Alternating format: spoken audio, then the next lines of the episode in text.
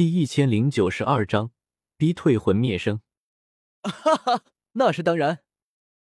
紫妍听到我夸他，一阵洋洋得意，小脑袋一昂。纳兰叶，这次我来得快吧？收到你的信，我可是立刻就赶过来，一路上都没停过。我不断点头。快，太快了。哎嘿嘿，那你是不是该给我好多丹药，才能表达你对我的感谢之情？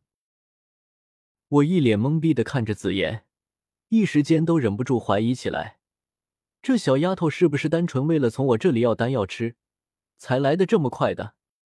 我苦笑不止。好，待会儿丹药管够。反正如今整个丹塔都已经加入大爱盟，里面炼药师多的是，怎么都不缺丹药。紫妍顿时开心的笑了起来，就像掉进米缸里的小老鼠般。双眼都眯成了两个小月亮。魂灭生见我们在这谈笑风生，气得勃然大怒，低吼道：“小丫头，你非要自寻死路，可就怪不得本店主了。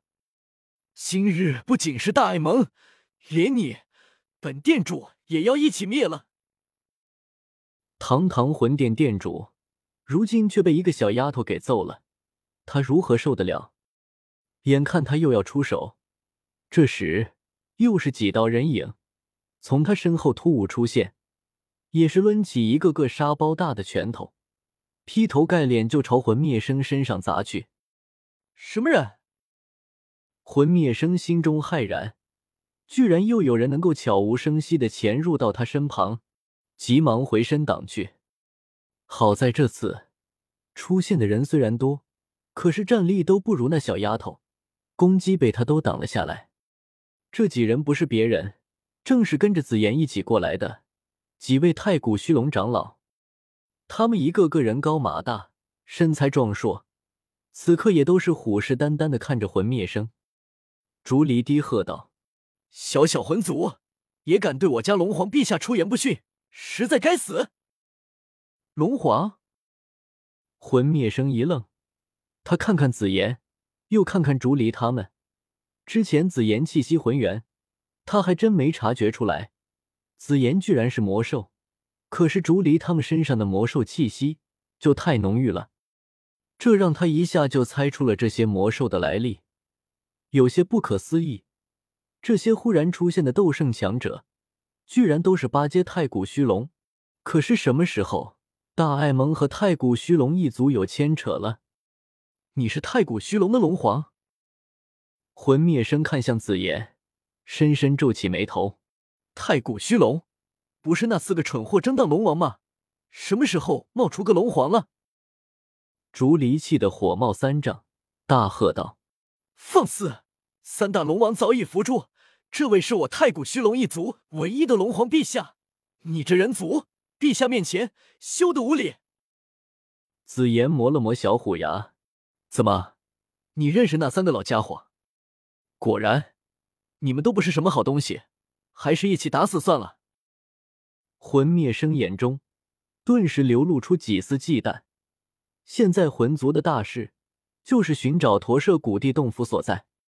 他这次孤身来大爱盟，也就单纯想为魂殿出口气，可没想到事情却是越卷越大，连太古虚龙一族都卷进来了。魂灭生当即心生退意，哼。纳兰叶，我们还会再见的。留下一句话后，魂灭生身形一晃，消失在原地。喂，你哪里跑？紫妍一跳，立刻就完追上去，却被我急忙拉住。紫妍，穷寇莫追。实际上是我们这边没有能堪比对方的三道斗圣，如今魂灭生一心要走，我们这边很难留住他。真留下了，也杀不了。被我这么一耽搁，魂灭生真的彻底离开了。紫妍有些不满，嘟着嘴嘀咕了几句，似乎是刚才还没打够。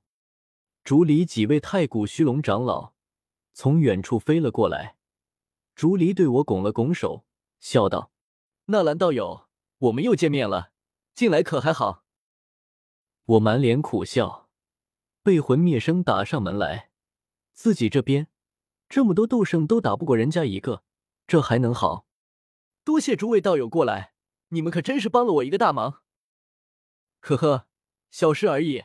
当初纳兰道友对我东龙岛也是有大恩的。竹离客气说道。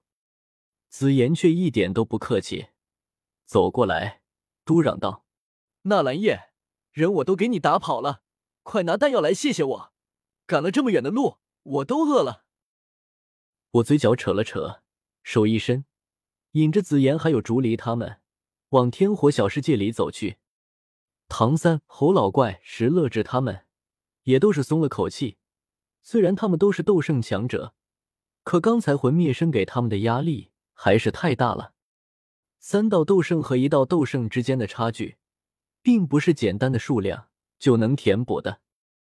天空中，战斗结束，一群斗圣陆续返回小世界中，而下方的星界内，大爱盟一群长老弟子，此刻也都从那压抑的气氛中挣脱而出，再次变得兴奋起来。他们并没有太看懂高空中的战局，只知道。最后，魂殿的人还是灰溜溜跑了，是大爱盟又赢了。盟主大人万岁！盟主大人万岁！星界内响起了一片雀跃欢呼声，人们又在庆祝一场胜利。小世界内却是另一番景象。我从那戒中翻出了一些丹药，递给紫妍，等着小丫头一边吃，我才一边给她介绍如今。远古八族之间的局势，她满不在意，咕囔道：“什么驼舍古地不驼舍古地的，都死了不知道多少万年了，也就你们人类还整天念叨着，想进人家坟里看看。”我，你这话说的，要是我告诉你，你爹也念叨着驼舍古地的坟，还被关在里面上万年，也不知道你是什么表情。一旦让魂族开启古地洞府。让魂天帝晋升斗帝，到时候，整个斗气大陆都会陷入他的统治中，那将是整个大陆无数种族的灾厄。我脸色凝重的说道：“所以，我们一定要阻止魂族。”紫妍一边大口吃丹药，一边挥舞着小拳头：“放心吧，纳兰叶，我肯定支持你。”啊呜！又是一大口，我是真无语了。这小丫头怎么会这么贪吃？要是魂族给她很多丹药，会不会很轻松就把她收买了？我看着她，装作漫不经心的问道：“紫言，你说驼蛇谷地的洞府里，要是真有一道的道，就可以让人成为斗帝的传承，你是选择给我用呢，还是自己用啊？”